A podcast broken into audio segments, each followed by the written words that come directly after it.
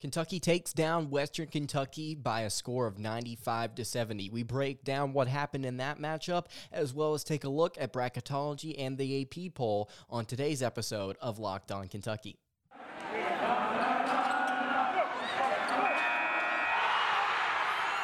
You are Locked On Kentucky, your daily podcast on the Kentucky Wildcats, part of the Locked On Podcast Network. Your team every day.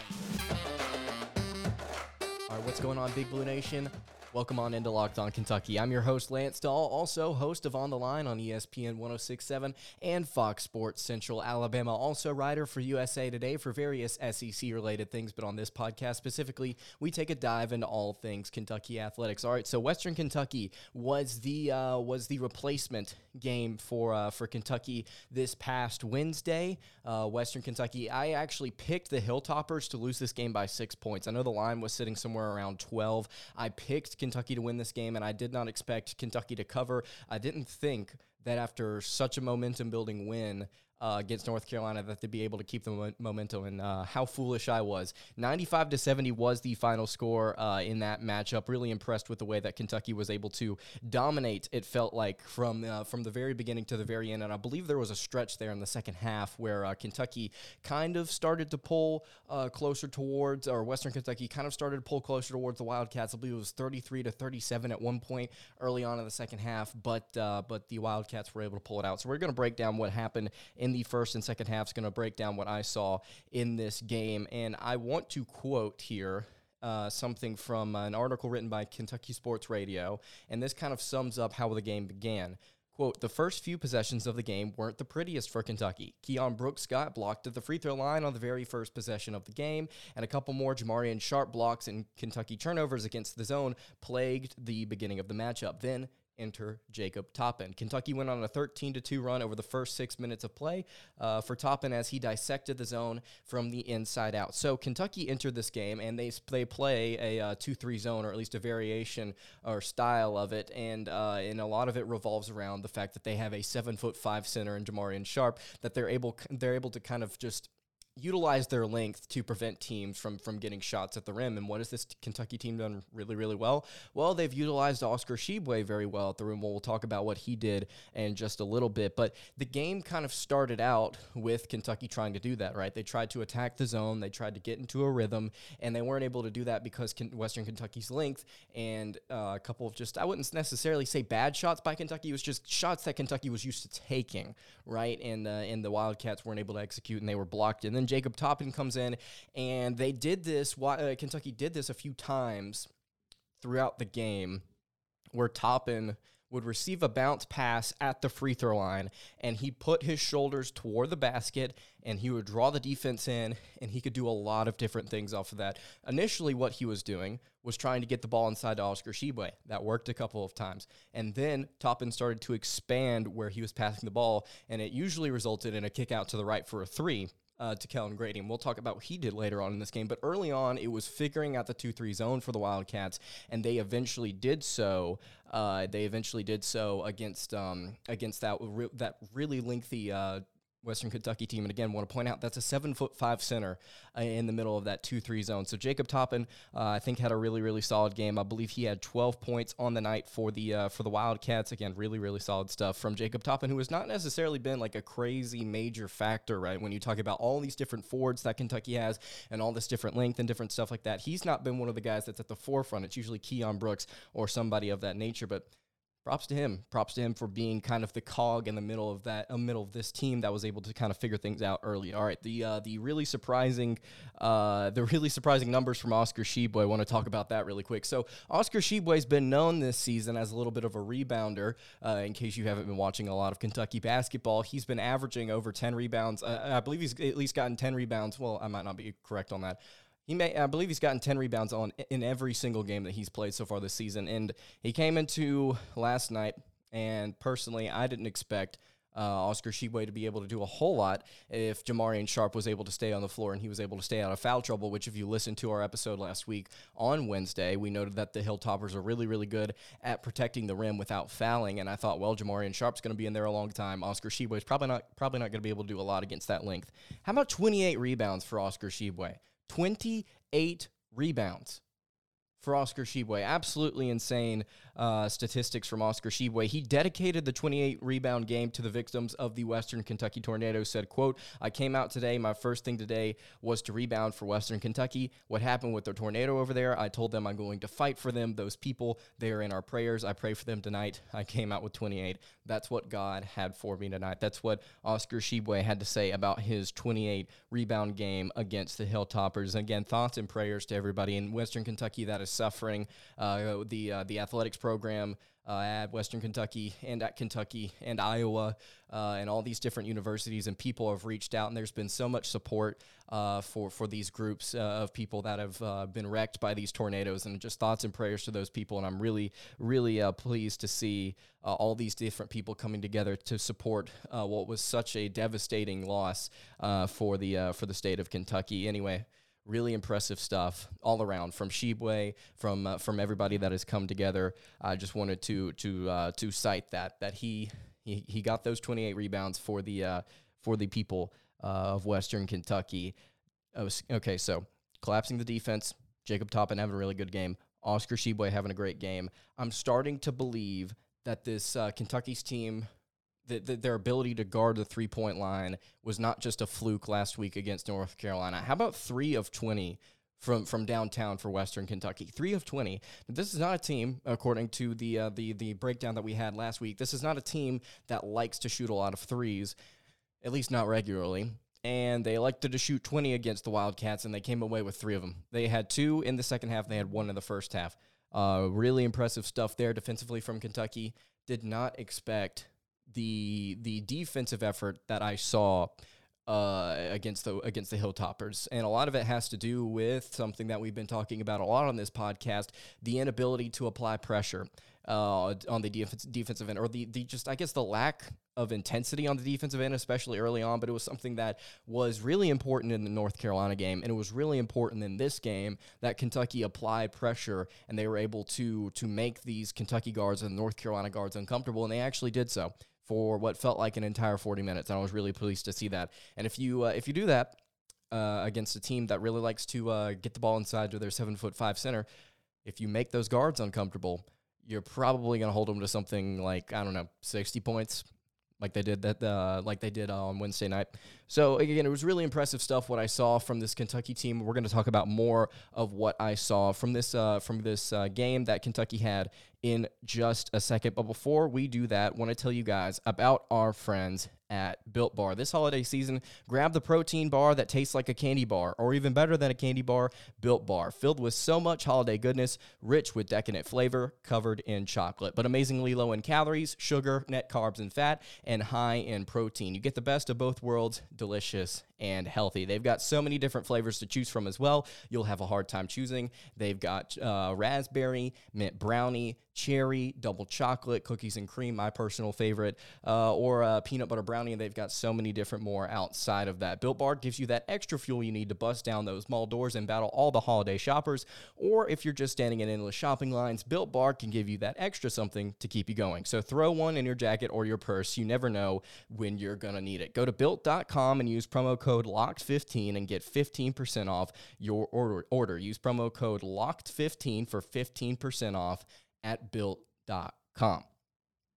All right, so continuing along here on the Monday edition of Locked On Kentucky, really appreciate you guys making Locked On Kentucky your first listen every single day.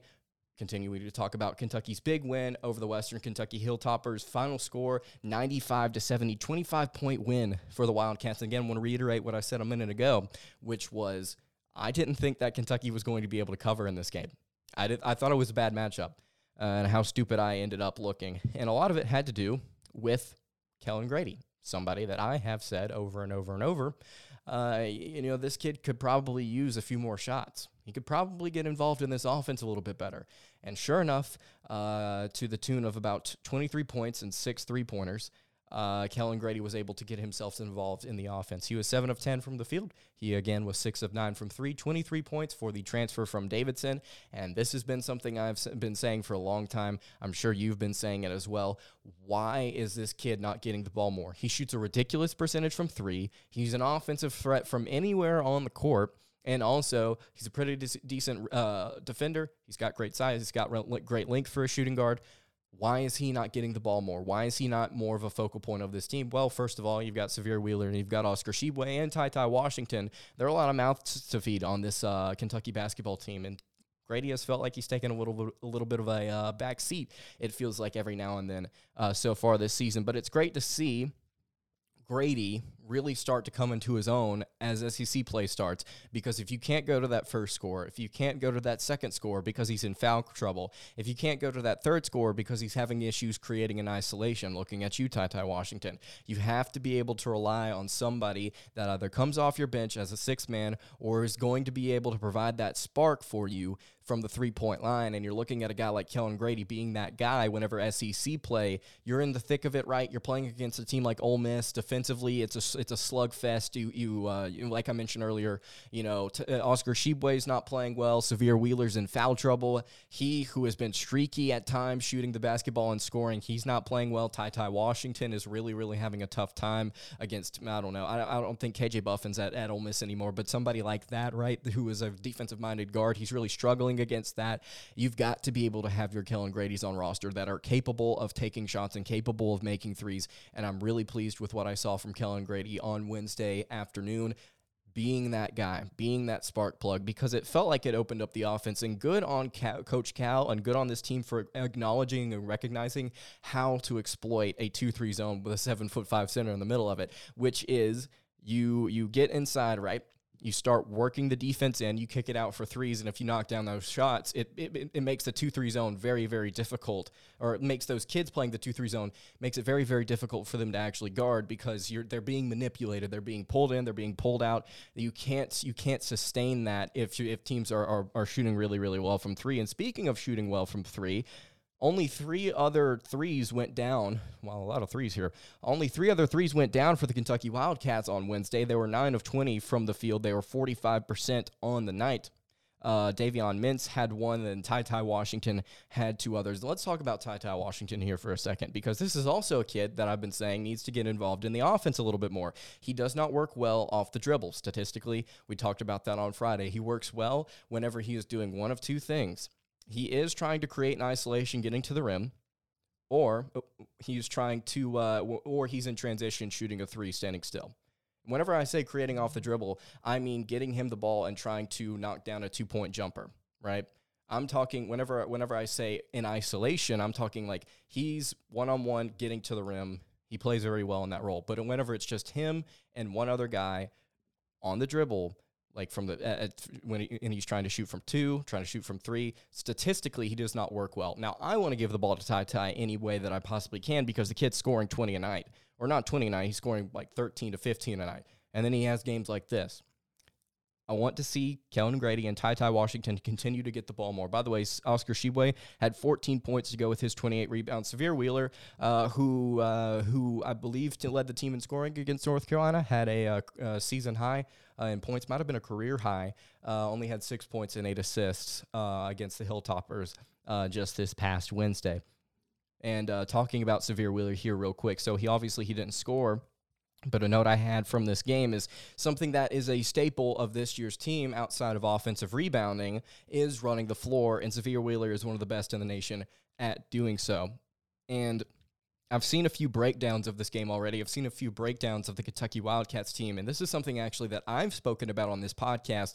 Is Wheeler is most dangerous in transition whenever he's not trying to do too much. He's not trying to apply too much pressure, and what I mean by that is he's not trying to force the ball up the court right? So you'll see you'll see uh, teams in college, you'll see teams in the NBA do this, and I'll give you a perfect example as somebody that lives in Auburn and has grown up watching Auburn basketball.